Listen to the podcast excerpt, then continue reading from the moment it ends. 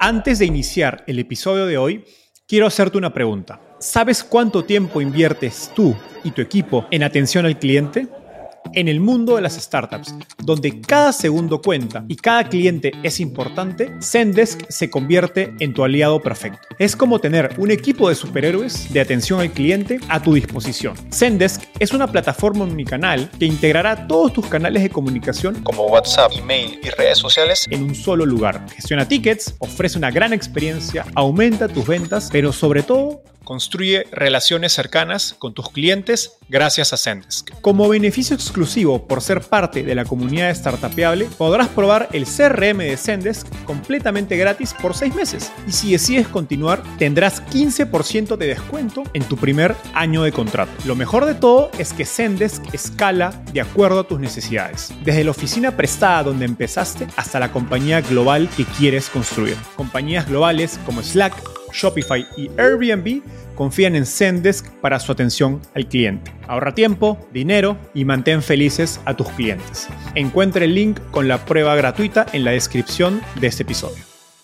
La consecuencia natural es entender que el financiamiento externo no está garantizado, ni para compañías tempranas, ni para compañías que ya están facturando y están más avanzadas, no está garantizado. ¿Qué quiere decir eso? Quiere decir construir las compañías de otra manera, ¿no? de una manera más eficiente, ¿no? En 2023, las startups de Latinoamérica levantaron 3 mil millones de dólares, el número más bajo en los últimos 5 años. Por eso, quería hacer una revisión del mercado. ¿Por qué cayó tanto la inversión? ¿Qué pasará en 2024? ¿Y cómo levantar capital en ese contexto? Para eso, invité a Tomás Rollo, Managing Partner de Latitude Ventures, el fondo presemilla de Latitude, la mayor comunidad de startups en Latinoamérica. En los últimos tres años, Tommy ha afinado el playbook de levantamiento de capital de Latitude, apoyando a más de mil startups a levantar más de 650 millones de dólares en agregado. Hoy hablamos del estado actual del Venture Capital en Latinoamérica. Sin duda que levantar capital es más difícil, mucho más difícil que hace dos años. ¿Y cómo levantar capital? Incluyendo las estrategias y tácticas específicas del playbook de latitud. Me parece importante empezar a hablar con fondos antes de levantar la ronda. Por ejemplo, cómo hablar y llevar reuniones con inversionistas. Las introducciones son fundamentales en este negocio. Es clave que llegues al inversor de la mano de alguien que el inversor respeta. Este episodio está repleto de las prácticas más efectivas para levantar capital con base en los aprendizajes de Tommy trabajando con más de mil startups. Espero que lo aprovechen. Hola Tommy, ¿cómo estás? Bienvenido al podcast. Hola Enzo, muchas gracias por la invitación y un placer estar aquí. Feliz de, tenerte. Nos conocemos hace ya varios años. Trabajamos juntos, de hecho, en, Latitud, muy al inicio. Y la pregunta que le hago a todos mis invitados es una que de hecho no te la he hecho a ti. Así que cuéntanos cómo llegaste al fascinante mundo de las startups. Llegué a este mundo de una manera bastante random, digámosle, eh, a través de la música. La historia es la siguiente. Yo soy, bueno, nací crecí en Buenos Aires, Argentina. Trabajé unos años en consultoría boutique y luego armé una pequeña startup, bueno, fanático de la música, y, armé una pequeña startup vinculada a música hace más de 10 años. Eso, eso me fue acercando a ese mundo. Eh, luego terminé trabajando en la industria de la música, hicimos cosas divertidas, la gira de los Rolling Stones por Latinoamérica, varias cosas en Europa, ya te contaré. Pero me empecé a acercar a ese mundillo, ¿no? Eh, y ahí hice mis primeros angel checks. Eh, primero en una startup de unos amigos que vivían en Nueva York, y luego algunas más. Luego mudándome a Londres por trabajo, luego hice ahí mi, mi MBA, tuve un tiempito ahí ayudando, colaborando con un Media Tech Fund eh, de Londres, de UK, así como un poco haciendo un puente entre mis dos momentos de mi, de mi vida. Y ahí fue cuando, nada, lo conocí a Brian Reckworth, mi socio en Latitude y comenzamos eh, a trabajar en latitud. Voy a alejarme un poco del guion para no quedarme con la curiosidad. Mencionaste traer a los Rolling Stones y la industria de la música es conocida porque uno tiene, me imagino que del lado del negocio los productores tienen que lidiar con personalidades. ¿Hay alguna cosa que veas en común entre ser, estar en ese negocio de música con ser inversionista en startups? Sin dudas hay, hay, puntos en común. Eh, ¿Por qué? El negocio de la, música tradicionalmente fue un negocio empujado por los, por los big hits, por los, por los grandes hits, no solo de, canciones, sino de artistas. ¿no? Entonces, similarmente a las startups, es un negocio en el que una gran parte de los retornos de la industria se ven explicados por la cabeza de la curva, por, por, el head de la curva. ¿no?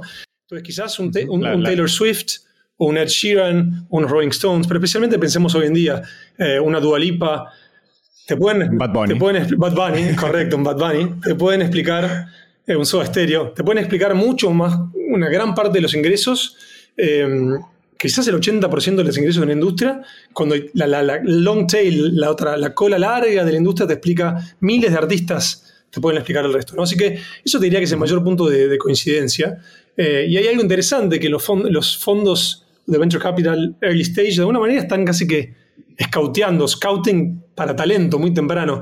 Y la industria discográfica tradicionalmente tuvo ese, ese, rol, ¿no? Encontrar ese talento muy, muy temprano y apostar por ese talento y obviamente ayudarlo a crecer. Que se refleja que como, digamos, estas disqueras, no importa cuán duro trabajes si al final no encuentras a ese artista que en la última década pues va a ser el artista que brilla, de nada sirve todo lo demás que hagas, ¿no? Es, ese artista es el que, digamos, el, nombre del juego, encontrar a ese que cambia. Así es. Pues un y un comentario rápido, hay, hay varios puntos de encuentro entre, las dos industrias. Eh, Mark Andreessen, bueno, Ben Horowitz, los socios de Andreessen Horowitz hablan mucho de, del fundador de CAA, eh, de, la, agencia de, Michael Lovitz. Exactamente, de la agencia más grande, cómo aprendieron de su playbook mucho.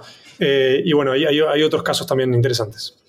Curioso, justo la semana pasada salió una entrevista de Michael Lovitz en mi podcast favorito, Invest Like the Best, y es, es una, una clase maestra de, digamos, de, talento, inversiones. Es curioso cómo ambos mundos de, de arte y, y, venture capital y startups pueden estar tan, tan conectados. Eh, ahora sí, quiero volver al guion, y es el tema que, que teníamos planeado conversar hoy, que es cómo levantar capital en 2024, ¿no? Y, y lo hablamos hace, hace unos días y, y quiero empezar haciendo, digamos, seteando un contexto, ¿no? De cuál es el estatus del mercado, ¿no? Cómo se ve hoy día el mercado de, inversión en startups. Eh, y a partir de eso vamos a hablar que, dicho ese contexto, ¿qué recomendaciones, qué le estás recomendando tú al portafolio de Latitud y a las compañías de Latitud hacer para levantar capital? Y, aprovechando que, que Latitud, digamos, tiene exposición a más de mil startups a través de, su comunidad, de su portafolio, donde sé que han invertido en más de 100 startups. Me gustaría entender qué estás viendo tú, ¿no? Hablemos, danos un poquito de números para caracterizar el estatus del mercado, ¿no? ¿Cuánto tiempo toma levantar una ronda hoy? ¿Qué evaluaciones estás viendo? ¿Tamaños de ronda? Eh, participación de inversores extranjeros, etcétera. Excelente. Y ahí, Enzo, vos lo, comentaste, pero rápidamente, Latitude Ventures es un fondo de, VC norteamericano, latinoamericano, si quieres decirle, que invierte muy temprano en lo que nosotros llamamos rondas pre-zero, pre-semilla, ¿sí? También en ronda semilla, pero sin dudas vemos el mercado desde, esa perspectiva, ¿no? Desde muy temprano. ¿Cómo vemos el mercado? El primer comentario, que creo que ya lo, han discutido otros invitados en tu podcast, es más macro, ¿no? Si quieres, eh, de cómo Latinoamérica y el ecosistema de, startups y venture Latinoamérica está atravesando lo que se dice, se le llama el, invierno de las startups, si quieres, ¿no? ¿Por qué? Luego de, ir, si quieres, creciendo en la última, en la última década, de 2010 para aquí, hubo un boom muy, muy grande durante lo que se llama el bull market, ¿no? Con, la Reserva Federal Americana teniendo tasas muy bajas y mucho capital siendo invertido en tipos de activos alternativos, especialmente private equity venture capital, ¿no? ¿Esto qué significó en Latinoamérica? Que en 2021, en el pico de esta burbuja, hubo casi 18 mil billones, o sea, 18 mil millones de dólares invertidos en la región. Luego de ahí cayó estrepitosamente, ¿no? Pasamos a, a 8 y pico en 2022 y estamos terminando en 2023 con data muy temprana, pero parece que estamos alrededor de 3,5, ¿no? Entonces pasamos a un mercado de inversión mucho más pequeño, ¿sí? Ahora bien, ¿qué significa eso para las startups latinoamericanas? Que es un poco lo que, lo que me preguntabas hoy. Sin duda es que levantar capital es más difícil, mucho más difícil que hace dos años, ¿no? Por un lado, a tu pregunta, se tarda más. Cuando en el medio del bull market, durante la burbuja, quizás algunos emprendedores levantaban las rondas en un mes o dos meses, tres. Si quieren podemos poner un promedio ahí simplificado de dos meses. Eso se estiró, yo le diría, dos o tres veces. Digamos que hoy en día puede llamar de entre un, trimestre a tres trimestres, si quieren. Entonces pongamos un promedio de, de, dos trimestres, seis meses levantar una ronda. De nuevo, algún fundador con mucha experiencia quizás la levanta en un mes algunos quizás estén un año y, algunos, muchos obviamente nunca la levantarán o les costará mucho o levantarán rondas más pequeñas. Y algunos que yo he visto han podido levantar la ronda eh, haciéndole frente a, los vientos estos que tenemos enfrente eh, y levantándola aquí en un año. Pero yo diría que el promedio está quizás en alrededor de seis meses. Esto incluye la preparación, en lo que yo le digo el pre-marketing, el pre-fundraising, la ronda en sí mismo, el fundraising, y luego el cierre de la ronda legal, que también toma su tiempo.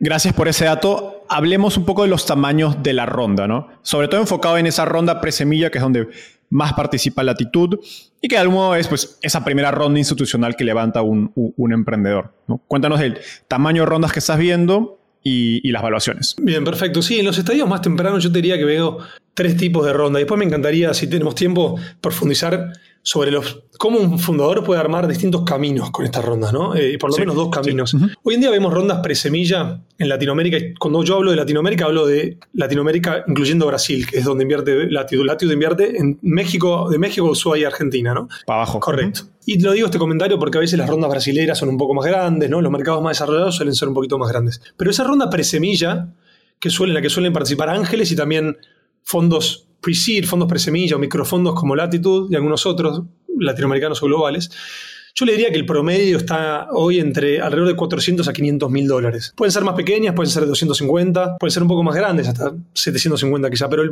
si vamos a simplificar el promedio eh, en los mercados más grandes de Latinoamérica, digámosle que están alrededor de 500 mil dólares. Generalmente la dilución, qué porcentaje de la empresa vende la compañía en esa ronda, se acerca más bien al 10%, más que al 20%, ¿sí? Casi, te diría, el 99,9% de los casos sucede con saves, ¿no? Con notas convertibles, no hay una emisión, no hay una emisión de equity. Esa es la número uno, la ronda per semilla. Para que todos nos estén siguiendo, si es una ronda promedio de 400 a 500 mil dólares con 10% de dilución, la evaluación implícita es entre 4 a 5 millones. Correcto, de, nuevo, si quieren simplificar el rango, lo podemos poner entre, con buenos, muy buenos equipos, entre 3 millones y 6, quizá 8 millones, pero como bien decís vos, yo creo que, podemos mirar 4 o 5 millones de evaluación post-money como un promedio en esta ronda. ¿no? La otra, la segunda ronda, eh, que me parece interesante mencionar, es lo que yo llamo una early seed, una ronda semilla pequeña, eh, que puede ser una ronda de un millón a un millón y medio, ¿sí? en la que ya participan fondos un poquito más grandes, seed funds, de Brasil o de México, de, de otros lugares, Em, y ahí la dilución en general se acerca más al, más al 20%, porque esta ronda, como la primera, también es para equipos que están muy temprano, que ya tienen un PowerPoint, ¿sí? una presentación y no mucho más. ¿no? Entonces, levantan un poco más, pero en general en promedio se diluyen un poquito más. Entonces, si quieren simplificando mucho, mucho, mucho, ah, tomando una ronda más en el upper end, una ronda de 2 millones a una evaluación de 10 millones, ¿sí? o de 1.5 a una evaluación de 8 millones. ¿sí?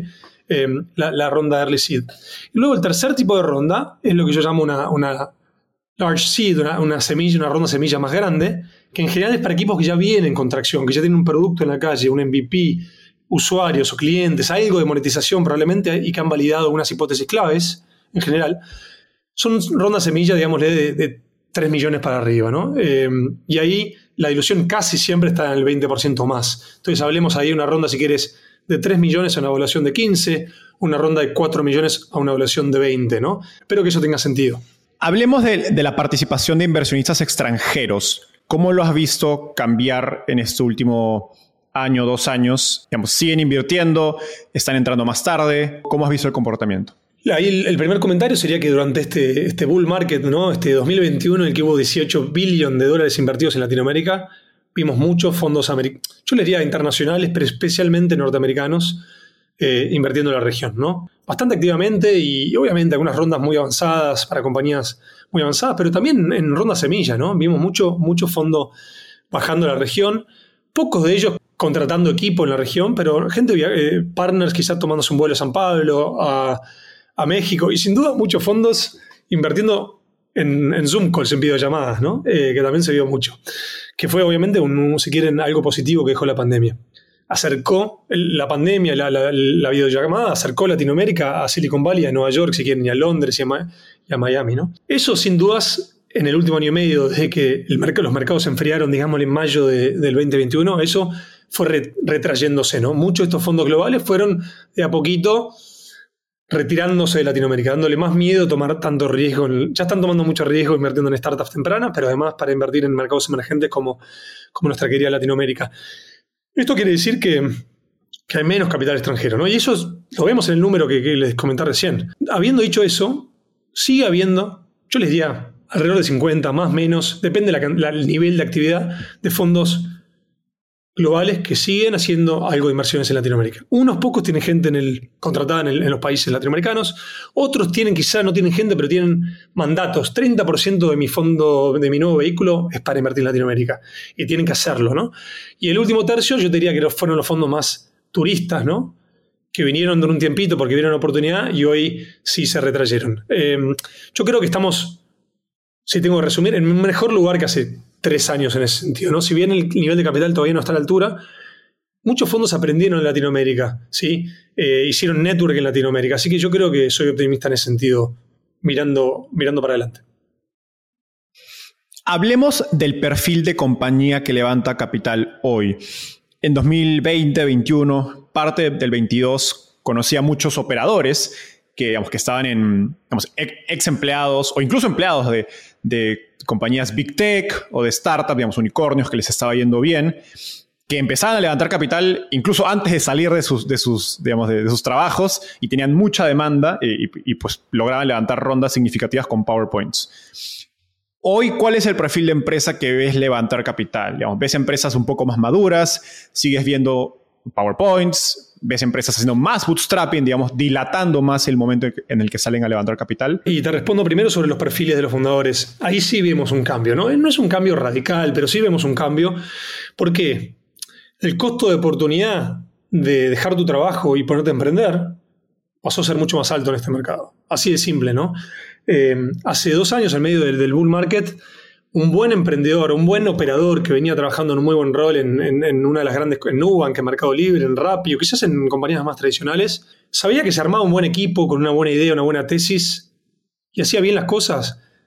Debería tener una chance alta levantar por lo menos esa primera ronda pre-semilla o semilla. Esto de nuevo en el, bull market, ¿no? Eh, y pagarse un sueldo. Digo, quizá también apostar a, armar una tremenda compañía, pero al menos pagarse un sueldo por unos años, ¿no? Em, y eso cambió, ¿no? Hoy, se lo dije, hoy pasamos de 18 billion a 3,5 siendo invertidos por año en Latinoamérica. Significa que hay mucho menos capital, hay mucho menos fondeo, y entonces las chances de levantar capital eh, son menores. Y toma más tiempo, ¿no? Como decías. ¿Cómo, ¿Cómo, impactó esto? Ahí hacemos un, chiste nosotros que después, cuando se, se, pinchó el mercado, volvimos al, al B2B, al B2C, business to business y business to consumer, ¿no? Dos tipos de compañías que venden directo a empresas o las que venden al consumidor. Nosotros hacemos el chiste de que se volvió, el mercado de emprendedores volvió al B2B, B2C, porque decimos back to banking, back to consulting, ¿no? De que muchos emprendedores que hace dos años hubieran tomado el riesgo de salir a emprender, hoy en día prefirieron volver a sus trabajos más cómodos, no digo que no trabajen fuerte, pero por lo menos con menos riesgo, en banca, en consultoría o en corporaciones o en, big tech, como tú decías, ¿no? Entonces, ¿cuál es la, consecuencia de esto? Nosotros creemos que desapareció como el emprendedor del medio, de la mitad de tabla, digamos, una analogía futbolista. ¿Por qué? Seguís teniendo los extremos, los, dos extremos siguen, siguen, empezando compañías. Por un lado, chicos o chicas muy jóvenes, quizá con muy poca experiencia laboral, saliendo de, la universidad con una idea, con mucho, con mucho sueño y saliendo a emprender algunos de ellos la, podrán hacer y la podrán construir. Y del otro lado, del otro extremo, tienes founders comenzando compañías que vienen de realmente muchísima experiencia, ¿no? O, founders con un exit previo, ¿cómo se llama? repeat founders, ¿no? Founders eh, que están volviendo a emprender con un exit, o sea alguien con, no sé, 10 años de experiencia y un rol hiper senior en una media compañía, que esos tipos saben que si bien el fondeo se redujo mucho, deberían tener una muy buena chance de levantar una ronda. Entonces, de nuevo, los dos extremos se ve actividad, desapareció un poco el founder más oportunista, más turista también, y no nos parece necesariamente algo malo, porque emprender es muy difícil, muy solitario, especialmente en mercados como Latinoamérica. Entonces hay que, sin dudas, hacerlo no porque hay capital dando vueltas, sino que hacerlo, creemos nosotros, porque hay realmente un, deseo muy fuerte de construir, una pasión muy fuerte por resolver ese problema. En mis conversaciones con emprendedores siempre está la, pregunta de, oye, ¿el mercado va a volver? ¿Cómo va a volver? Em, y sin duda, creo, digamos, hay ciclos económicos, ¿no? Pero personalmente creo que lo que vimos en 2020-2021 no va a volver, creo que fue un extremo, y quizás tampoco debería volver, digamos, es lo mejor que no vuelva, porque creo que creó muchos excesos. Eh, ¿Cuáles son tus reflexiones, digamos, de, de lo vivido esos años? ¿Qué crees que, digamos, estuvo de más? qué crees que, digamos, qué crees que estuvo de más y deberíamos de tener top of mind hacia adelante y qué cosas rescatas. Bien. Sobre tu primer punto coincido que no vamos a volver quizá por un par de ciclos macroeconómicos a ese nivel de fondeo. Sin embargo, yo creo que Latinoamérica somos muy, muy optimistas, ¿no? Creo, creemos que, que salvando quizá las variaciones anuales, de acá a 10 años no tengo dudas de que el ecosistema latinoamericano se va a seguir desarrollando el nivel de fondeo de venture en Latinoamérica, va a seguir incrementándose. Y a eso apostamos con Latitude. Y el Latitude quiere ser parte de eso, ¿no? Ayudando a los founders muy, muy tempranos. Así que somos optimistas. Respecto, sí, a, tu comentario sobre los extremos vividos en 2021, principios de 2022, post pandemia, en este bull market, y las consecuencias, los excesos, coincido contigo. Creo que Si bien ayudó a acelerar muchas compañías, sin dudas, eh, llevó a algunas compañías a sus IPOs como Nubank, que le hace bárbaro a Latinoamérica que existan casos como esos, sin dudas. Creo que también trajo algunas consecuencias negativas en, el ecosistema, ¿no? Especialmente, sí, en los early stages y en, Series A y Series B. Yo creo que el principal, si me preguntas a mí, fue que hizo muchos fundadores, muchos founders, muchos emprendedores levantar demasiado capital demasiado temprano. ¿Mucho capital es malo? No. El tema es el timing, el para qué y qué evaluaciones, ¿no? Eh, entonces, si quieres, rompamos eso en, partes. Vi muchos fundadores que levantaron rondas semillas muy grandes, digamos, de 3, 4, 5, 6 o más millones, cuando todavía no tenían un producto en la calle, todavía no habían validado con la demanda, con el mercado, lo que querían construir. Quizá habían hecho una encuesta, quizás ellos traían un learning, un aprendizaje de su trabajo anterior, quizás habían hablado con algunos posibles usuarios, pero la realidad es que no lo habían salido a validar con la demanda, como le digo, con el mercado, ¿no? Y levantaron esas rondas de, fondos grandes, fondos grandes que luego le pusieron mucha presión, ¿no? Entonces, creo que ahí hubo un par de problemas. Número uno, al ya tener ese, nivel de, levantamiento de capital de esos inversores, ya tienes una presión descomunal, un target on your back, como decimos, una mira en tu espalda, ¿no? Tienes expectativas. Expectativas, exactamente, presión, que ejecutar muy rápido, que crecer muy rápido. Cuando si tú me preguntas a mí, creo que los etapas más tempranas, lo mejor es, como dice Y Combinator, do things that don't scale, ¿no? Iterar, probar, testear, experimentar hasta encontrar lo que quizás realmente tus usuarios quieren, ¿no? Entonces, al principio tomarse las cosas un poco más despacio. Lo segundo fue que, claro, levantar mucho capital generó ineficiencias en, la inversión de ese capital de, esas, de esos startups, de esos fundadores. Y lo hablaba con algunos invitados que tuviste acá. Digo, si levantás 3 millones, ¿es posible luego gastar esos 3 millones como si hubieras levantado uno, o 300, un millón o 300 mil dólares? Y la respuesta que te dan todos los, fundadores, los, emprendedores es que no, ¿no?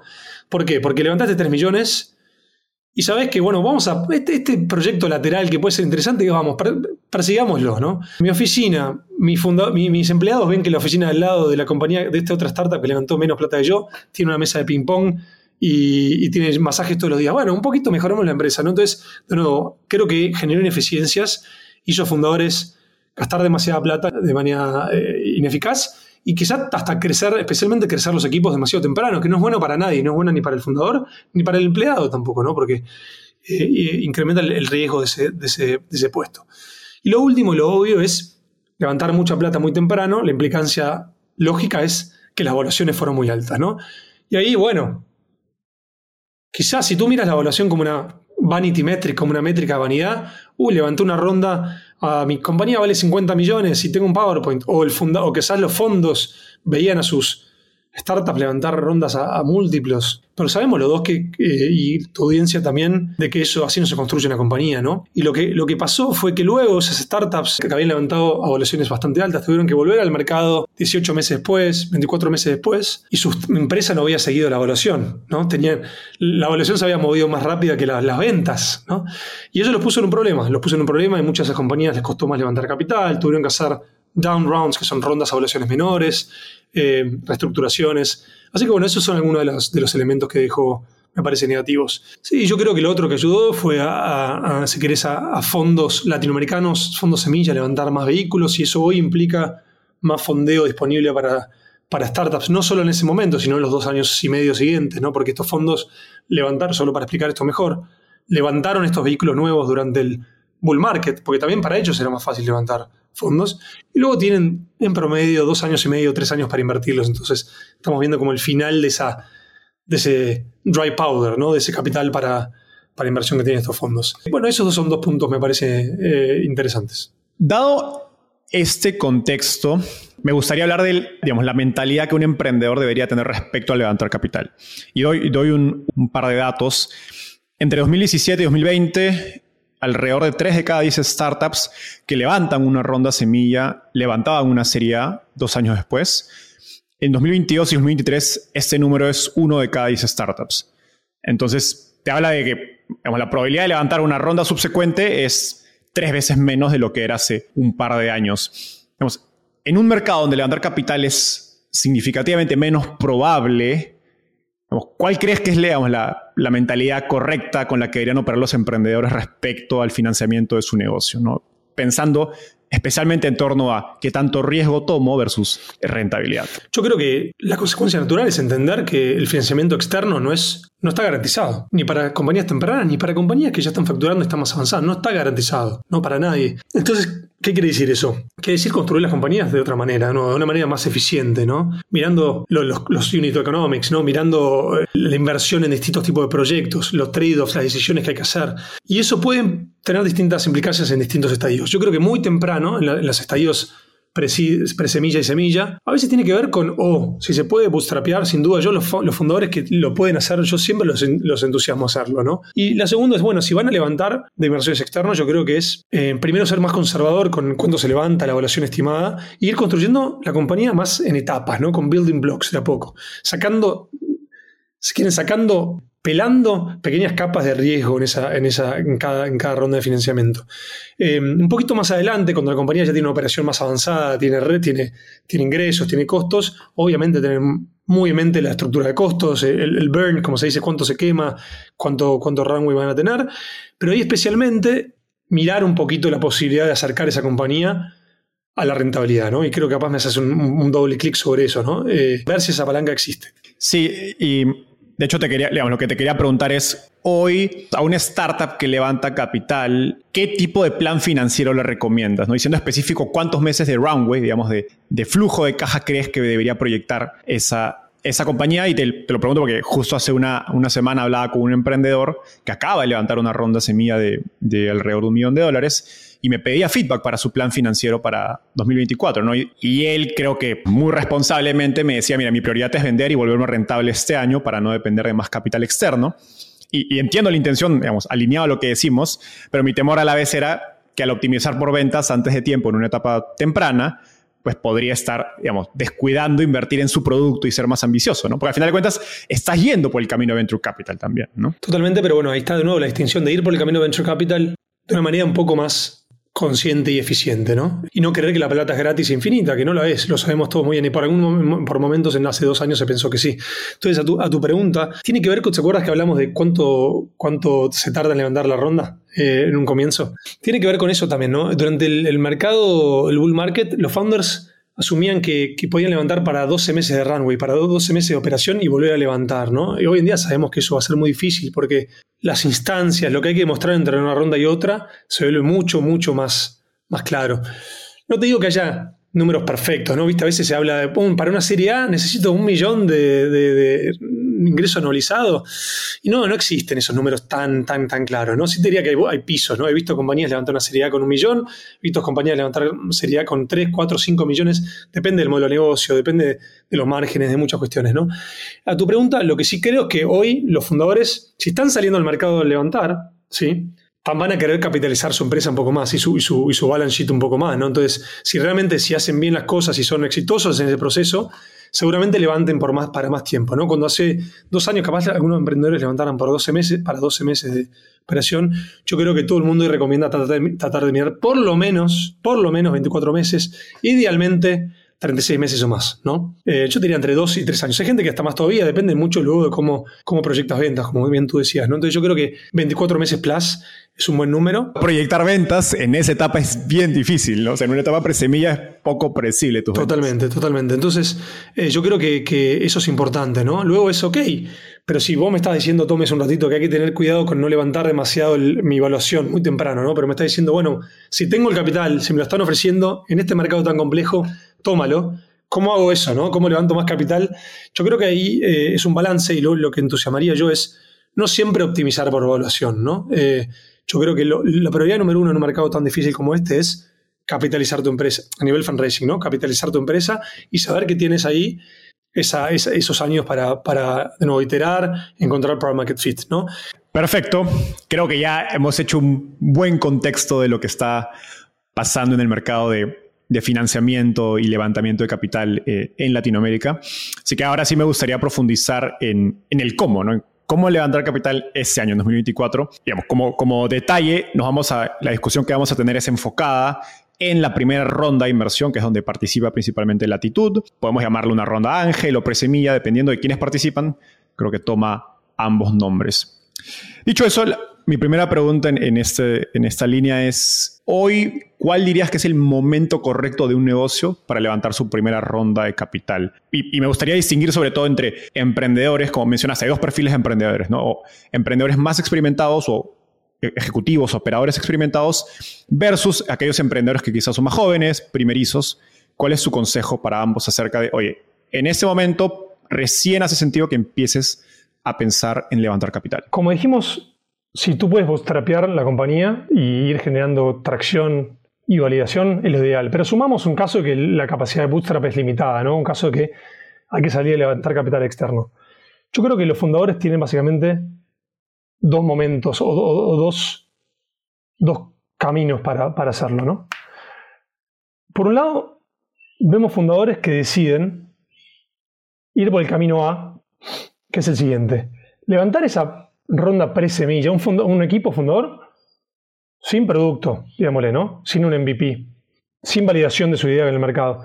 Levantan esa ronda pre-semilla de ángeles y microfondos, fondos pre-semilla que están acostumbrados a tomar esta, este altísimo nivel de riesgo, invirtiendo básicamente en un equipo, una tesis, una idea, si le queremos decir, un PowerPoint y un mercado, ¿no? Porque este equipo va a construir un determinado mercado, o sea, servicios financieros en Brasil para, para pymes. Entonces levanta una ronda presemilla con, con esos inversores más pequeños y luego con esos 500 mil dólares salen a ejecutar esa, ese MVP ¿no? y a validar esas hipótesis iniciales. Recién, digámosle, después de 12, 18 meses con esos 500 mil dólares, habiendo construido el MVP y ojalá habiendo validado, mira, el mercado sí me está pidiendo esto. ¿sí? Todavía no tengo todo resuelto, pero hay indicios claros de que el, el pain es este, que el producto va por aquí. Recién ahí salí a levantar la primera ronda semilla, ¿no? de seed funds, de fondos semillas globales. Ese es el camino uno. El camino dos es para emprendedores que quieren moverse un poco más rápido, pero también tiene más riesgo, que es, de nuevo, digamos, en una situación en que el equipo tiene un PowerPoint y no mucho más, un equipo formado, un equipo de, de cofundadores formados, con un PowerPoint, salir directamente al mercado, out of the gates, salir directo a levantar una ronda semilla, es probablemente más chica de, esos fondos semilla, ¿no? De una ronda de, digámosle, 1.5 millones. Entonces, para poner un camino al lado del otro, el camino A implica levantar, digámosle, una presemilla de 500 mil dólares, ejecutar y luego salir directamente a levantar una ronda semilla más grande de 2,5 millones de dólares, 3 millones de dólares. ¿sí? El segundo camino implica levantar directamente una ronda semilla un poco más pequeña. Entonces, esos son los dos caminos. ¿Existe uno mejor que el otro? No necesariamente, la verdad que no, hay una respuesta correcta. Depende de muchas cosas, depende de, del el perfil de, riesgo-retorno que tiene cada emprendedor, su deseo de tomar más o menos riesgo. Eh, depende del perfil de esos emprendedores, de su experiencia, depende de la industria. Hay industrias que, requieren levantar más plata más rápido o moverse más rápido. Pero, pero a priori nosotros creemos que el, camino A disminuye el riesgo, ¿sí? disminuye el riesgo, el riesgo de fundraising, porque levantas de los fondos inversores indicados en el momento indicado. ¿no? Cuando vas a, levantar el mercado de los fondos más grandes, de los fondos semilla, ya tienes validación. ¿no? Eh, así que en, muchos casos, y también debería alinear mejor incentivos, ¿no? porque estás levantando los inversores correctos en la etapa correcta. Y este primer camino, digamos, el camino A, ¿se lo recomiendas tanto a emprendedores digamos, experimentados que quizás llevan 10 años trabajando en tecnología o 10 años trabajando en banca o retail versus el emprendedor primerizo que quizás acaba de salir de la universidad o empezó a emprender después de trabajar un par de años? Mi respuesta honesta, eso es que sí. He visto emprendedores con exits, emprendedores que han vendido su compañía, compañía anterior a One Billion, que salieron a armar una nueva compañía, la pudieron levantar el capital. Obviamente levantaron, no sé, en este caso 6 millones a crear su, su compañía nueva y luego no encontró demanda en el mercado. Y bueno, es fácil decir, bueno, los buenos equipos pivotean, pero no es tan fácil, ¿no? No es tan fácil pivotear. Es algo que se tenga mucha humildad muy temprano. Entonces, si me preguntas a mí, creo que, el camino A, de nuevo, depende de, cada emprendedor, pero creo que en general disminuye el riesgo, alinea mejor intereses con los, con los inversores y al final es todo financiamiento semilla, ¿no? Porque estamos hablando de la pre-semilla, la, semilla, es todo casi seguramente en safes, en notas convertibles solo que levantaste una ronda menos plata en la primera a una determinada evaluación y la segunda, si es que era una evaluación bastante más, más alta. Entonces quizás en promedio el blended valuation entre ambas quizás te da mejor que en el camino B. Pero de nuevo, Depende de cada caso. Quizá una compañía tiene que salir a levantar y ejecutar más rápido porque tiene mucha competencia o porque está armando un play de infraestructura y no puede armar un MVP con 500 mil dólares. Entonces, eh, no hay respuesta correcta. Pero en general, nosotros creemos que hasta para emprendedores muy exitosos, el primer camino tiene sus virtudes. Ahora, haciendo doble clic, sobre todo para el... la, la, verdad es que cuando uno ve digamos, el demográfico de los emprendedores, los que tienen esa experiencia son menos, ¿no? Por, por simples números, ¿no? Pensando en el resto que quizás no tienen, pues no trabajaron en un Rappi o en un Nubank, bueno, no sé, algún otro unicornio durante muchos años. A esos otros emprendedores que quizás es su primera vez levantando capital, me pregunto si les recomendarías, oye, trata de tener más validación antes de salir al mercado. Sin dudas, sin dudas, como te decía Enzo, pero de nuevo, entonces la más validación antes de salir al mercado es o fondeándote a ti mismo, con, con ahorros, digamos, o, con la venta, la venta de la compañía, las ventas de, la facturación de la compañía, o con inversores muy tempranos, ¿no? Porque tú me preguntas, antes de salir a levantar capital, correcto, pero especialmente antes de salir a capital, levantar capital de fondos, de inversores más institucionales, ¿no? Y ahora si quieres, cuando hablemos un poquito del playbook, es distinto pichear un ángel que a un fondo, ¿sí? Es distinto. Eh, el proceso tiene lógica que sea distinto, ¿no? Entonces, por eso te digo, me parece, coincido contigo, cuanto más puedas validar tu hipótesis, tu idea de, compañía antes de pichear a los fondos semilla, en mi opinión, mejor, ¿sí? ¿Por qué? Porque va, frente a ese fondo vas a haber disminuido riesgo. Una última pregunta antes de meternos de lleno al playbook de levantamiento de capital de latitud, me gusta pensar en el, ROI, el retorno de inversión del tiempo que uno puede invertir en, levantar capital, porque he visto muchos emprendedores que, en mi opinión, salen a levantar capital sin estar preparados o antes de que su negocio esté listo y que terminan perdiendo tiempo eh, y, más importante, creo, energía y foco valioso para su negocio. Incluso llegan a estar frustrados y pasan tres, seis meses, nueve meses sin poder levantar capital. ¿Cómo puede un emprendedor, antes de efectivamente tomar la decisión de salir a, levantar ese capital, hacer una evaluación honesta de si su negocio es invertible o si es mejor seguir enfocado en pues, seguir vendiendo, hacer producto, mejorar tu tesis? Muy, buena pregunta. Yo creo que es invertible o si está listo para ya para, levantar de ese, de ese tipo de inversor, ¿no?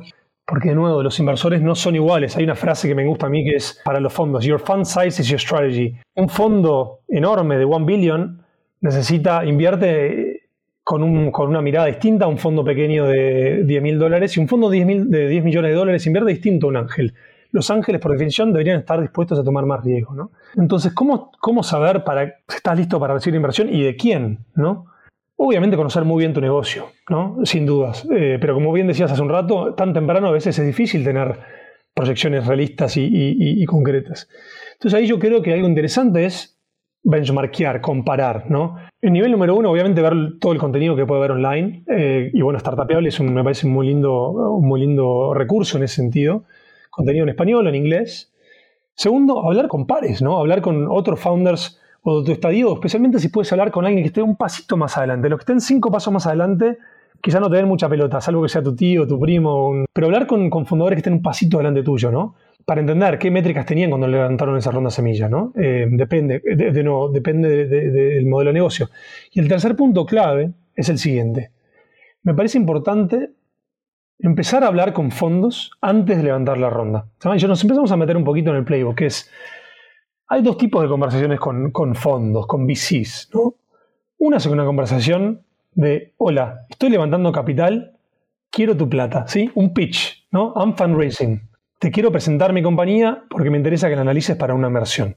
Y, en ese marco la discusión va a ser así, va a ser una discusión en que te van a estar analizando eh, formalmente, ¿no? Y va a haber un proceso y ese fondo tiene su propio mandato, darle una respuesta a ese emprendedor en una semana, 15 días, depende con bueno sea el fondo. ¿sí? Hay otro tipo de conversación, que es lo que yo le digo el pre-marketing. Se le habla también, se dice testear las aguas, ¿no? Test the waters, que es, hola Pedro, eh, tenemos un muy amigo en común eh, que nos, ofreció conectarnos. Yo no estoy levantando capital todavía, porque no, ni siquiera estoy seguro de que esté listo para levantar capital. Me encantaría conocernos, contarte un poco de mi compañía, pero especialmente entender cómo tu fondo invierte en marketplaces, digamos, en Latinoamérica eh, para, para ronda semilla. ¿Qué les gusta ver? ¿Qué tipo de métricas les gusta ver en cuanto a, ventas, a revenue, en cuanto a retención? Y preguntarles, ¿han invertido en, en mi sector o en mi modelo de negocios? ¿Tienen alguna compañía muy parecida a mí, que quizás competidor? Digo, hacer un poco también ese trabajo, ¿no? Es importante decir que este, estas conversaciones de pre-marketing está bueno, bueno hacerlo con 5, 10, 15 fondos. Si lo haces con 50... Ya es una ronda. Ya está fundraising, correcto. Entonces, Exacto. Y los fondos se hablan entre ellos. Correcto, los fondos se hablan entre ellos. Entonces lo importante creo que ahí es identificar algunos que te parezca, parezca que pueden tener un buen fit, eh, pedir una, una, intro, quizás los conoces, y, y, testear las aguas. En eso, ver si ese momento, ese tipo, ese tamaño de fondos en este momento del mercado están invirtiendo. Quizás te dicen, mira, nos gusta lo que estás haciendo, pero el mercado está muy complicado, hablemos en, seis meses también, ¿no? El timing es importante. Ok, me encanta. Esa idea también la, yo la suelo aconsejar, la llamo inteligencia competitiva. ¿no? Al final es algo que hacen los mismos inversionistas cuando están evaluando una compañía. Simplemente es hacerlo tú antes para saber, mm, a ver, quizás también puede ser que hoy hay 10 competidores más en, el, en, ese espacio. ¿Qué tendrías que hacer para diferenciarte? De esa manera también puedes construir la relación con ese inversor, ¿no? Y siempre se habla de que los fondos invierten en líneas, no en puntos, pero está bueno porque si ese emprendedor habló hoy, enero de 2024, con ese fondo, sin pichearlo, y luego vuelves a hablar en seis meses y creciste tu revenue 30% mes a mes, va a haber bastantes razones de que, ese fondo vea la línea entre los puntos y vea cómo, cómo ejecutaste y cómo cumpliste tus promesas o, tus proyecciones. Ahora sí, pongámonos más tácticos. Ya has hecho un preview del playbook de Latitud, pero pues me gustaría meternos de lleno a lecciones prácticas que han tenido en Latitud de, apoyar a pues, más de mil startups levantando capital. Empecemos por la preparación previa, ¿no? previa lo, que, lo que tú hablas de, creo que le llamaste como que el pre-fundraising, ¿no? todo, ese, proceso antes de salir a levantar capital. Hablemos primero de materiales. ¿Cuáles son los materiales mínimos que debo tener preparado para salir a levantar una ronda? Los materiales, la, verdad que en ese estadio tempranos es simple, ¿no? Y empezamos por el, por el pitch deck, el, el deck, la presentación, el PowerPoint. Y creo que ahí es donde tiene que estar el 80% del tiempo, ¿no? No en, el no en el diseño necesariamente no en la duración. Digo, hay compañías que requieren un poco más de explicación que otras, pero creo que es muy importante trabajar la narrativa, ¿no? ¿Por qué ese equipo va a poder construir hoy una empresa significativa en ese espacio, ¿no? Y ese trabajo lleva tiempo. Nosotros usamos la analogía, eh, es mejor estar afilando el, hacha por tres días y, después talar el árbol en tres horas, antes que salir a, talar el árbol con una, hacha, mal, una hacha mal afinada, ¿no? Entonces, primer punto es, el, el, deck. Y ahí sí también entusiasmaría a ese emprendedor cuando arma la primera iteración, él cree, el emprendedor tiene muy claro ese negocio en la cabeza, ¿no? Y cree que es muy obvio desde afuera, pero saldría a socializarlo no solo con, otros socios o, empleados, sino también con otros founders, ¿no? Quizás con un primo y sin duda con algunos inversores amigos. Eh, para ver si realmente se transmite de la manera que, que, ellos creen que se transmite. Hay un segundo punto que es el data room, si quieres, que esto lo menciono muy rápido, que es qué otra data puedes mostrar, además de lo que está en el deck, profundizando, ¿no? Eh, modelos financieros, que en este estadio muy temprano, el modelo, la, última, la única certeza del modelo financiero es que no es, no es certero, pero me parece interesante y ahí vamos a hablar de especialmente cuánto está saliendo a levantar. Ahora hablamos de esto, de qué tamaño de ronda. Estoy saliendo a levantar las rondas, la de 500, la de 1 millón, la de 2 millones. Lo más importante, y el data room tendrá otras cuestiones, ¿no? Eh, listas para reference checks, eh, entrevistas con clientes, múltiples cosas. Un análisis del mercado para mí es fundamental, que eso va a estar reflejado en el deck. Este punto lo, menciono.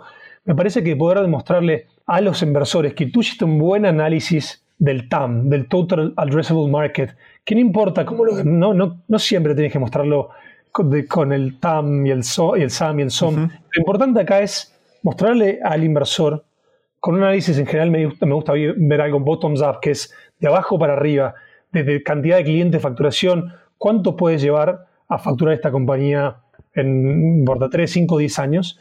Creo que demostrar que al menos pensaste sobre eso como emprendedor, que hiciste un trabajo y mostrar cómo lo, cómo lo estás procesando, aunque no tengas todas las respuestas, me parece muy importante. ¿sí? Entonces puede haber unas, unos unas planillas de, soporte para eso. Entonces, ¿consideras importante un modelo financiero en este data room para esta primera ronda? Me parece que, está bueno este. Sí me parece importante demostrar cómo se va a escalar el negocio y el revenue a medida que se escalen clientes, ¿no? Puede haber algo de, unit economics, pero no, de nuevo, cuanto más temprano... Entonces, es más, quizás no necesariamente es un modelo financiero como tradicionalmente se piensa, digamos, el pérdidas y ganancias, etcétera, sino un, ejercicio sencillo del P por Q, de cómo funciona el precio por cantidad en este mercado. Me encanta, sí, coincido, ¿no? Eh, así es, así es. Que puede basar en una, una sola hoja Excel, digamos. Totalmente. Si ya, estás, si ya estás operando, ya estás vendiendo en el mercado, aunque sea muy temprano, si puedes mostrar el pipeline de ventas con, con en distinto estadio de, avance. Acá ya tengo firmado un, un LOI, un Letter of Intent, tengo firmado un precontrato. Aquí menos. Y, y puedes adjudicarle pesos relativos a, a, esos, esas ventas, especialmente estamos hablando en B2B.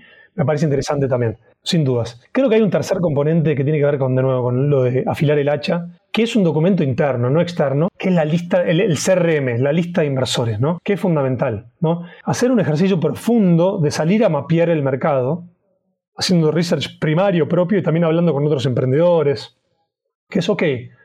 ¿Qué fondos invierten activamente en mi mercado, digámosle México? Qué fondos invierten en mi, en mi tipo de industria vertical o, sector, ¿sí? Y en mi estadio. Entonces eso va a acotarte, de, todos los nombres que escuchas, debería acotarte el, foco a 50 fondos. Depende que obviamente hay más fondos invirtiendo en fintech que fondos invirtiendo en hardware. Pero fundamental mapear eso con la información que está disponible, de nuevo Startupiable tiene unos recursos y, haciendo también un poco de, de, market research. Y luego entender quién te puede, quién de tus contactos, en cuáles tienes relación directa y luego en cuáles de ellos puedes tener una warm intro, una warm introduction, una introducción cálida de parte de gente que conoces y que te conoce bien y que conoce tu, compañía que estaría dispuesto a hacerte esa introducción. ¿no? Pueden ser otros emprendedores o pueden ser angel investors, que es fundamental. Ahora hablaremos un poquito de, por qué angel investors. ¿no? Entonces es clave mapear bien el mercado, entender dónde puedes tener buen fit y pensar quién te puede conectar. Porque la idea va a ser, cuando salgas a levantar esa ronda, especialmente la ronda Sevilla, tratar de armar, de hablar con la mayor cantidad posible de inversores en el menor tiempo posible, armando una densidad de calendario, como le decimos. ¿Cuántas conversaciones debería tener para poder cerrar esa ronda en promedio que hablamos de 400 a 500 mil dólares, que sería tu primera ronda de inversión? Para la ronda semilla es un poco más variable, pues son rondas más menos formales, ¿no? Digo, quizás eh, hablas con muchos ángeles y los ángeles quizás convierte más rápido, ¿no? Es difícil llegarles, pero luego si lo entusiasmas, el ángel te puede dar el sí en la propia llamada o el día siguiente, ¿no? Yo creo una ronda presemilla, eso depende un poco, capaz 20, 30, depende del tamaño. Creo que tu pregunta es más relevante para la primera ronda más institucional, que la ronda semilla, la ronda sí, donde va a estar pichando básicamente fondos, ¿no? Quizás un angel random, pero básicamente fondos. Ahí, y esto es muy importante, esto es un numbers game, es un juego de números, de, volumen.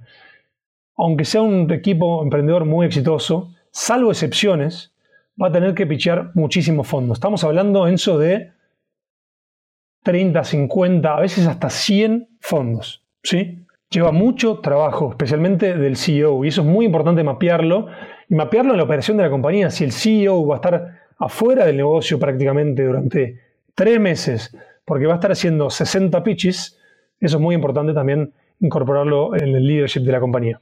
Y por eso es tan importante la fase de pre-marketing.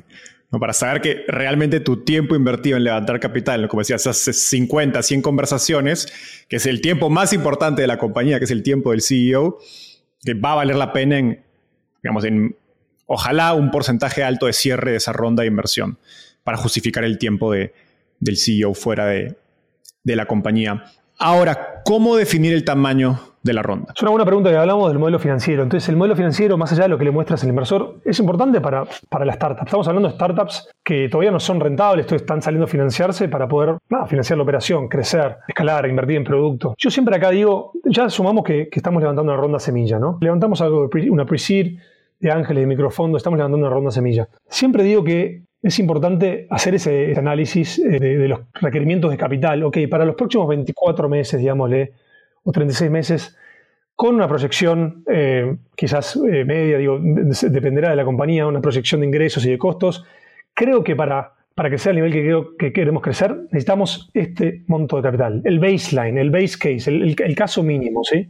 Supongamos que la compañía hace el ejercicio y le da que necesita 1.7 millones de capital, el caso mínimo. Digámosle que pone un buffer, un, poco ahí un colchón de seguridad. Y decimos, bueno, necesitamos una ronda de 2 millones para realmente llevar a la compañía donde queremos de acá a dos años, dos años y medio. ¿sí? Ese para mí es el número más importante. Veo muchos fundadores saliendo a decir, mira, tenemos una buena atracción, somos un buen equipo, quiero levantar, ah, piensan en su ronda ideal, ¿no?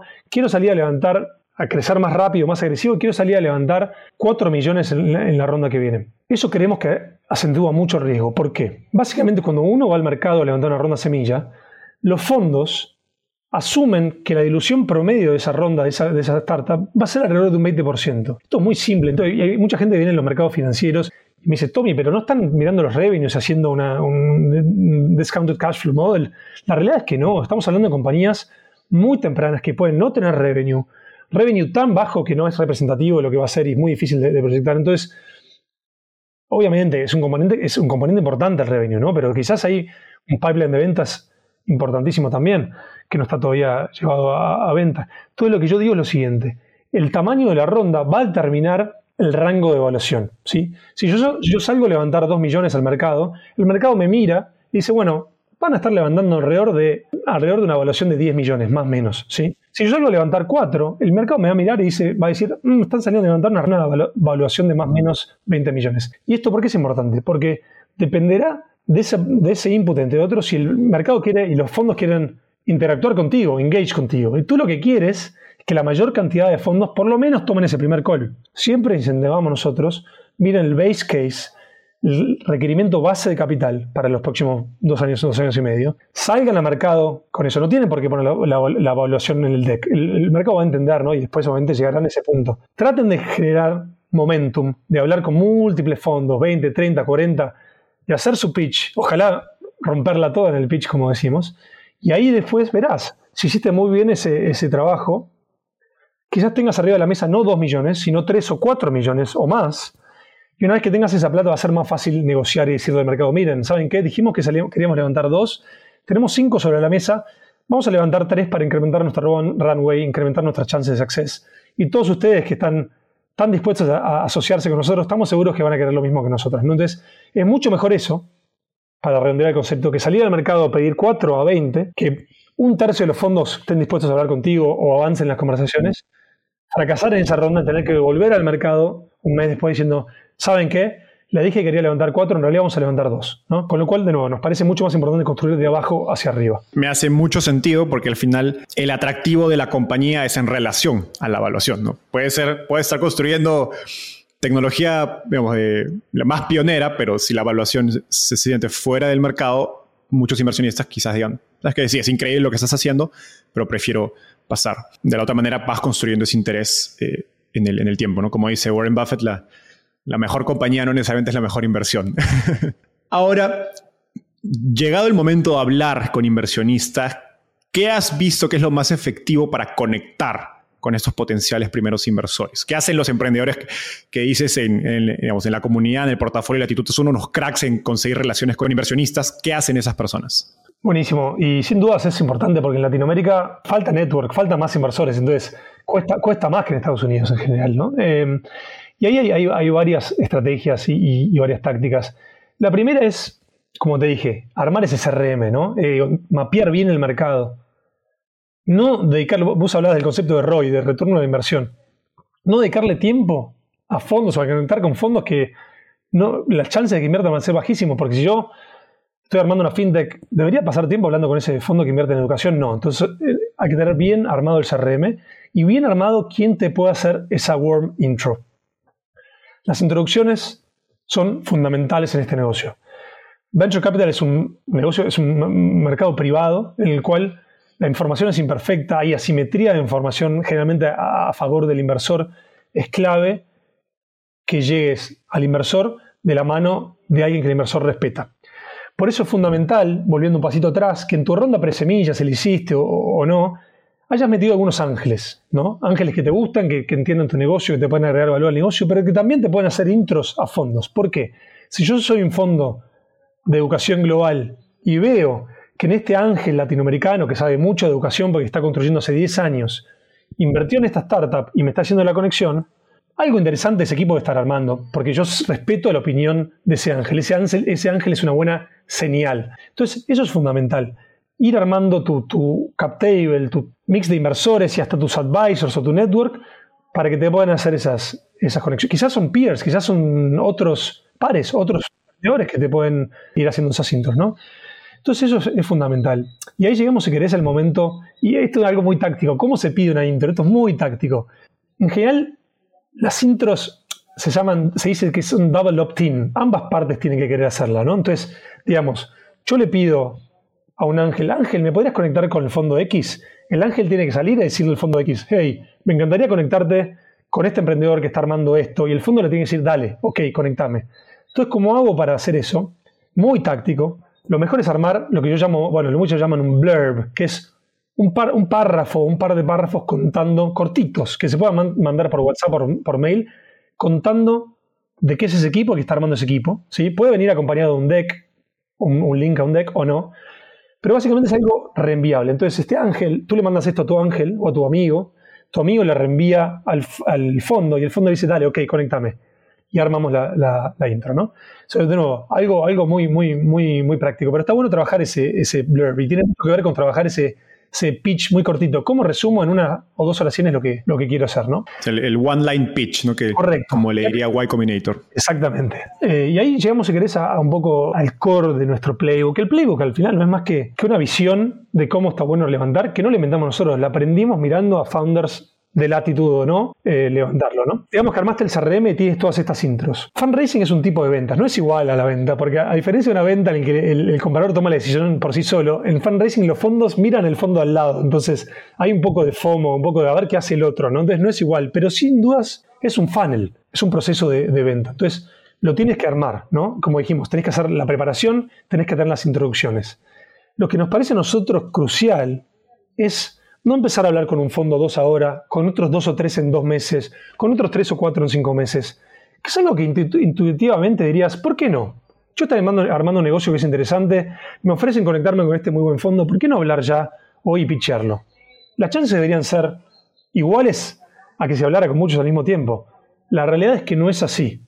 La realidad es que lo importante en Venture Capital, especialmente para la ronda semilla, es hacer un proceso estructurado y condensado. Hablar con múltiples fondos al mismo tiempo. ¿Por qué? Que es, que es diferente la etapa de pre-marketing donde sí puedes tener conversaciones más aisladas. Exactamente. Cuando uno dice, ok, ahora formalmente estoy lanzando mi, abriendo mi ronda, digámosle, primero de febrero, Tommy va a abrir su ronda, tengo que tener mapeado todos los fondos y quién me hace la introducción. Idealmente, esto es difícil de, después de hacerlo en la realidad, pero es un, es un deseo, es un, es un norte. Idealmente, tratar de salir a conectar con esos fondos en un día y buquear todos los primeros llamados para dos semanas. ¿Por qué? Si yo hablo con un fondo y al mes siguiente con otro y en tres meses con otro fondo, el fondo sabe que tiene poder, que puede esperar a que la compañía siga avanzando, a, que, a ver cómo voy ejecutando. Si en cambio el fondo sabe que yo estoy hablando con múltiples fondos, 20, 30, 40, 50 fondos al mismo tiempo, el fondo sabe que se tiene que mover rápido, que, que si quiere analizar y tener una chance de ganar este deal, se tiene que mover rápido. Entonces, básicamente lo que estás haciendo es generando una dinámica competitividad, ¿no? una competición, em, para que los fondos se apuren y te prioricen entre todos los otros deals que están mirando. Entonces, de nuevo, lo ideal es, cuando abrimos la ronda formal, después del pre-fundraising o pre-marketing, tratar de armar first calls, los primeros llamados, y los pitches con la mayor cantidad de fondos posible posibles en el menor tiempo posible, quizás en un par de semanas. Esto es fácil decirlo, difícil hacerlo. ¿Cuál es el objetivo acá? Siguiendo un poco, ah, llegando al final de este, de este framework, es que, de nuevo, estos fondos sientan la presión de avanzar y, tomar una decisión, sea por no por sí, rápido, no dejarte colgado, y quizás en un buen escenario termines teniendo múltiples ofertas más o menos al mismo tiempo, para después tener esas ofertas en la mesa, poder elegirlas o negociar con ellos también, ¿no? Como te decía antes, si yo salí a levantar 2 millones, hice un buen proceso y terminé teniendo 3 millones sobre la mesa, quizá puedo negociar o incrementar un poco mi tamaño de ronda. Nos parece súper importante aclarar ese punto. En las conversaciones con los inversionistas, ¿recomiendas dar digamos, luz acerca de tu expectativa de cierre de la ronda? Decirle, mira, me gustaría cerrar el... Porque he visto emprendedores hacer eso quiero cerrar a final de este mes, quiero cerrar en los próximos dos meses. Creo que tanto es una buena práctica o no? Creo que no tiene mucho downside, downside, no tiene mucho riesgo, pero me parece que los fondos saben que no, no depende de uno, depende del mercado. Entonces, los fondos lo van a ver y ellos van a decir, ok, es un, es un deseo de, una expresión de deseo del fundador. ¿no? Saben que lo que va a determinar que pueda cerrar la ronda es que tengas o no las ofertas sobre la mesa. Y lo que hace saber, eh, lo que hace pensar esos fondos, de tus chances, tu probabilidad de tener las ofertas sobre la mesa, es con cuántos otros fondos estás hablando más o menos al mismo tiempo. Okay. Tampoco crees que hay un downside de expreso una expectativa de cerrarla, digamos, en un mes y oye, pasaron dos meses y todavía no la cierro. Y bueno, y en realidad mi, mi, respuesta a eso es es mejor no dar un deadline demasiado corto, ¿no? Por lo menos al principio. Luego, si realmente estás, si estás avanzando, sí, ¿no? Digamos que, que ya tienes, te llega la primera oferta, ¿no? Ya vengo haciendo fundraising desde los primeros pitches. La segunda ronda de, de, pitches, llegué y ya estuve hablando con partners y me llega la primera oferta. Ahí sí me puedo dar vuelta y a cualquier otro fondo que tengo activo haciendo, analizándome, le puedo decir, miren, tenemos una primera oferta, nos pidieron una respuesta para dentro de siete días, por favor, les los entusiasmos y les siguen interesados en nosotros, nosotros nos encantaría asociarnos con ustedes, por favor les pido que nos den una respuesta para aquí fecha, ¿no? Para apurar un poco el proceso, pero aquí ya estamos hablando hacia el final del proceso. Ahorita dijiste algo que me, me generó otra pregunta. Dijiste, ya estás en segundas reuniones, hablar con socios, ¿recomiendas hablar con no socios? Y es una pregunta en la que ya tengo claramente un sesgo porque a mí me tocó ser analista y lo asociado de fondos. ¿Cuál es tu...? Porque he visto inversionistas o emprendedores que dicen, si no puedes hablar con un socio, mejor no hables. ¿Cuál es tu recomendación respecto de, la posibilidad con analistas con asociados? Yo no coincido con eso. Los, fondos tienen sus equipos y, los partners o los llenos de partners que están, están liderando un, deal a la vez y no pueden estar eh, hablando con múltiples. Creo que es lógico construir relación con, con todo el equipo. Tienes que tratar de de crear un, un, champion, ¿no? un campeón. Tienes que tratar de, si hablas con un analista, un, un principal, un, asociado, de primero trabajar tu pitch con esa persona, porque quizás eh, ese pitch que estás haciendo en ese momento te va a dar, ese, ese, asociado te va a hacer preguntas que te van a dar indicios de qué le importa ese fondo, ¿no? Y refinar tu pitch al momento de llenar, llegar al pitch con el partner. Y segundo, convencer ese, a ese, ese miembro de ese equipo para que te lleve a los partners y que te empuje con los partners. Ahora bien, si me dices, yo tengo relación directa con un partner, y obviamente iré, a, tratar de hablar con el partner directo. En el caso de que no lo tenga, me parece súper, súper recomendable y lógico ir construyendo la relación con los equipos, como en cualquier ámbito de la vida, ¿no? Y a veces hasta me gusta, hasta que tuviera, si tengo relación con el partner y un asociado, o el partner y un principal, mandar un mail a ambos, ¿no? Porque van a tener roles distintos en, ese, en ese proceso. Lo que yo suelo recomendar a emprendedores es que si bien el socio toma la decisión o suele votar en los comités, quienes van a empujar tu proceso de diligencia es el, es el analista, es el asociado. Ellos van a hacer esta, están escribiendo el memo, haciendo las llamadas, principalmente. Entonces, quieres que ellos sean, como dices, tu champion porque ellos te van a empujar en el proceso, digamos, de, de inversión. Volviendo a esta metáfora del proceso de levantar capital como un proceso de venta, ¿cómo recomiendas ir presentando los materiales? Digamos, desde un inicio les mando mi presentación, mi data room o lo voy escalonando. Primero le mando mi presentación, luego le mando este otro documento, este otro dato. ¿Cómo recomiendas armar eso? Creo que, lo, mencionas en el segundo punto.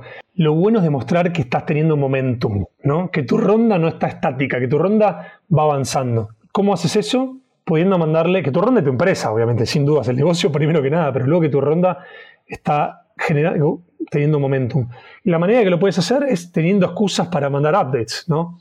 Eh, obviamente, si, cerraste un cliente que te, incremente, duplica tu, tu revenue, eso lo vas a mandar. Pero digamos que tu negocio está más o menos estable durante los dos meses de fundraising. Está bueno tener excusas, ¿no? Digo, tuvimos un primer llamado, o te mandé el deck antes, tuvimos un primer llamado, luego hace un follow-up unos días después con el data room. Si luego empiezo a tener los primeros commitments, poder hacer un follow-up con los commitments eh, de, otros inversores o quizás ya con un term sheet de un, lead investor. Así que sin dudas me parece que, hay virtudes en, hacer las cosas más escalonadas, no excusas. Quizás no llevaste a tu co-founder el primer llamado. Y bueno, ya sabes que, quizá haya un segundo llamado con un equipo más amplio del otro lado para conocer a tus co-founders, por ejemplo. Así que sin dudas, Enzo, me parece que, siempre es interesante eh, tener esa, excusa para el follow-up. Eh, y, me encanta porque es muy parecido a un proceso de venta B2B, ¿no? Tener tus materiales, el one-payer, el caso de negocio, que tal cual haría un, digamos, un, ejecutivo de cuentas para llevar un proceso de ventas, replicar lo mismo del lado de, tu compañía. Y, ahí, ahí te cuento, esto de nuevo es algo que está en, las bambalinas, ¿no? Behind the, doors, que es, tú lo dijiste, los fondos hablan entre sí mismos, los inversores hablan entre sí mismos. Entonces, cuando estás en un proceso de diligence con un fondo, siempre sirve lo que llamamos el back channeling.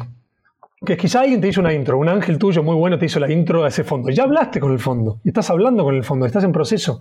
Pero sabes que otro amigo, otro founder, o inversor persistente tuyo lo conoce muy bien, también te entusiasma a que esa persona ponga una buena palabra por vos. Luego quizá el, fondo haga lo que llama reference checks formales, que llaman a, gente para preguntarle vos de tu negocio, pero el back channeling también es interesante porque si yo soy un fondo y no solamente una persona, pero tres o cuatro personas que yo respeto me hablan de Enzo, puedo decir, bueno, tengo que prestarle más atención a Enzo, ¿no? Entonces el back channeling también es algo que existe y funciona. Totalmente. Tommy, algo que no hemos discutido hasta ahora que creas que vale la pena mencionar para cerrar digamos, el playbook de latitud para levantar capital? Creo que esto, eh, rápidamente, más pensando en la ronda pre-semilla, que son los ángeles. Los ángeles, como le dije, son claves, ¿no? Eh, son los first believers. Yo siempre digo una metáfora. Si tenés que escalar a la Concagua y, querés hacer un, plan con tus amigos para escalar a Concagua, ¿a quién, le dices primero? Yo le diría primero a los más locos, a los más risk, takers, a los que más riesgos suelen tomar, y quizás a mis más cercanos, a los más amigos. En esto es lo mismo, o sea, es tan difícil armar una startup como escalar la Concagua, o más. Entonces, siempre les digo a los founders, traigan primero, vayan trayendo temprano a la gente más cercana y la gente más proclive a tomar riesgo, ¿no? Y de ahí construyes, es un poco, bueno, de abajo hacia arriba. Si yo tengo un amigo que es un buen founder Series A, que sé que me puede hacer un cheque pequeño de 10 mil dólares, lo traigo, ¿sí? Lo, trato, no me importa el, check size. En realidad, el valuation tampoco es clave. Ahora hablemos de eso en un segundito. O estoy, debería estar dispuesto a, dar, a, premiar a los early risk takers, a los primeros en tomar riesgo con valuation cap, con una evaluación eh, más baja. ¿sí? Entonces, traigo ese amigo que tiene una, una fintech Series A y ese amigo mío, ojalá, voy a presentar un par, un par de peces más gordos. ¿no? Me va a presentar después a un founder Series C que conoce él y, a otro founder Serie B o, un posible ángel. Y así voy creciendo de a poco hacia arriba. Entonces, cuando el founder Serie C mira para atrás, dice, ah, están estos tres founders Serie A que yo respeto un montón, que ya he conocido, que estoy están escalando. Entonces, de alguna manera, de nuevo, construyes lo más cercanos y los más locos hacia arriba. No, no vayas directamente a pichear al fundador de Nubank y de Mercado Libre, aunque tenga llegada. Primero, primero pichea a los más cercanos y a los más, y a los más eh, a los que posiblemente tengan más, ganas de tomar riesgo, de que conozcan muy bien tu, tu industria, tu modelo de negocio. Y de nuevo, a esos primeros les podrás dar un mejor valuation. Quizás tres meses después sales a pichear a, microfondos eh, y ya puedas tener sentido tener un valuation más alto. ¿Por qué? Porque hay menos riesgo, eh, siempre respetando el orden de, inversión y, bueno, la cronología, obviamente, a medida que tu compañía también va, va validando hipótesis y generando tracción. Perfecto. Tommy, llegamos al final. Ha sido una gran conversación, no una entrevista típica, pero creo que me llevo bastante acerca del estado del mercado y cómo levantar capital eh, este año o en este contexto. Una pregunta de cierre. Eh, si miras 10 años hacia el futuro y te pones el sombrero de soñador, ¿cuál es la visión más extraordinaria de lo que está haciendo Latitude Ventures? La visión más extraordinaria de Latitude Ventures es que como un ecosistema para founders hiper tempranos, que incluye un fondo, pero también incluye productos de software, que también incluye una comunidad. La visión extraordinaria es que de aquí a 10 años hayamos ayudado a multiplicar por 10 el número de emprendedores exitosos de Latinoamérica, habiéndolos ayudado a empezar, a levantar capital y a estructurar sus compañías. Me encanta esa visión y creo que Latitud está muy bien hacia, lograrlo. Creo que muchos argumentarían que ya multiplicaron varias veces probablemente el número de, emprendedores. Eh, pero bueno, igual como, como dice David Vélez, estamos en el minuto uno del partido en el ecosistema startup de Latinoamérica. Eso fue todo por hoy. Gracias, Tommy, por el tiempo. Muchas gracias. En el próximo episodio. Muchas gracias, Enzo, por tenerme.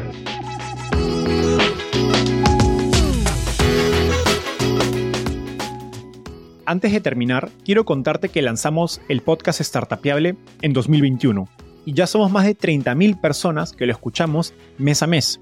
Pero quiero seguir creciendo el mundo de las startups en Latinoamérica.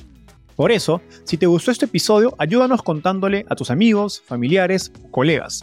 También suscríbete y déjanos un review en Spotify o Apple Podcasts. De hecho, me gustaría saber por qué escuchas el podcast. Mándame un mensaje sencillo a enzo.startupiable o por Twitter a arroba Enzo Cavalier, contándome por qué escuchas Startupiable y cómo te ayuda a tu empresa o carrera.